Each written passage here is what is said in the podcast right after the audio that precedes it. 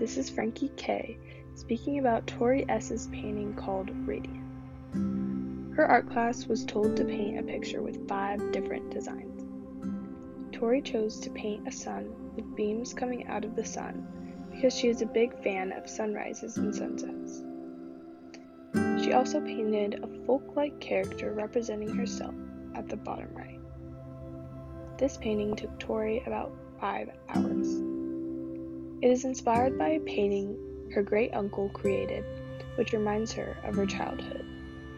The Bible quote Those who look to him are radiant, their faces are never covered in shame. Psalms chapter 34, verse 5 is written on Tori's painting. To Tori, this quote means that everyone shines when Christ is within them, and within him all things are possible.